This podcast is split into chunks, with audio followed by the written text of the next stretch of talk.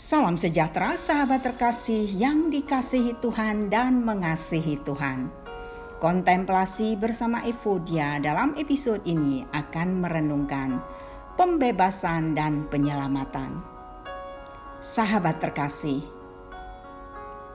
patah semangat atau putus asa tidak membiarkan orang Israel percaya pada apa yang sedang terjadi mereka tidak dapat merasakan kebebasan yang dijanjikan. Mereka diperlakukan dengan sangat buruk. Perbudakan yang kejam adalah pengalaman mereka.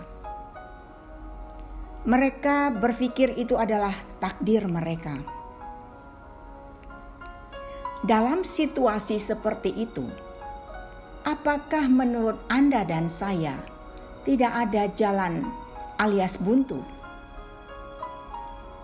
Apakah menjadi sulit bagi Anda dan saya untuk percaya pada pembebasan?